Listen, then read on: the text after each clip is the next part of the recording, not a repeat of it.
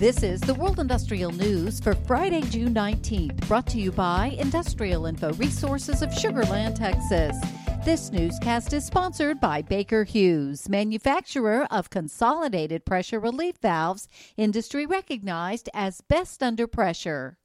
While the U.S. has experienced some slowdown in the construction sector due to the COVID 19 pandemic, activity is picking up again, and general contractors are back at work. Among these is the Boldt Company. Industrial Info is tracking more than $1.7 billion in U.S. projects involving Boldt, spanning a range of industries, including power, pulp and paper, and pharmaceutical and biotech.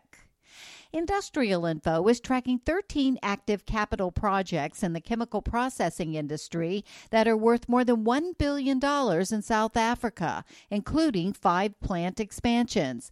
The majority of projects are expected to kick off construction in 2021.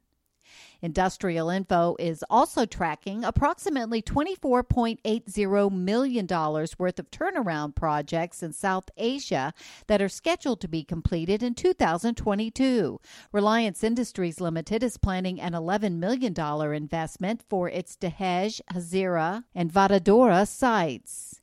And Finnish company UPM Group and a German company, PCCSE, plan to invest more than $500 million each in grassroots projects in Germany. The new facilities are planned to begin construction in 2021 with a likely completion time of three years. For details on these and other breaking news, read the full stories at www.industrialinfo.com.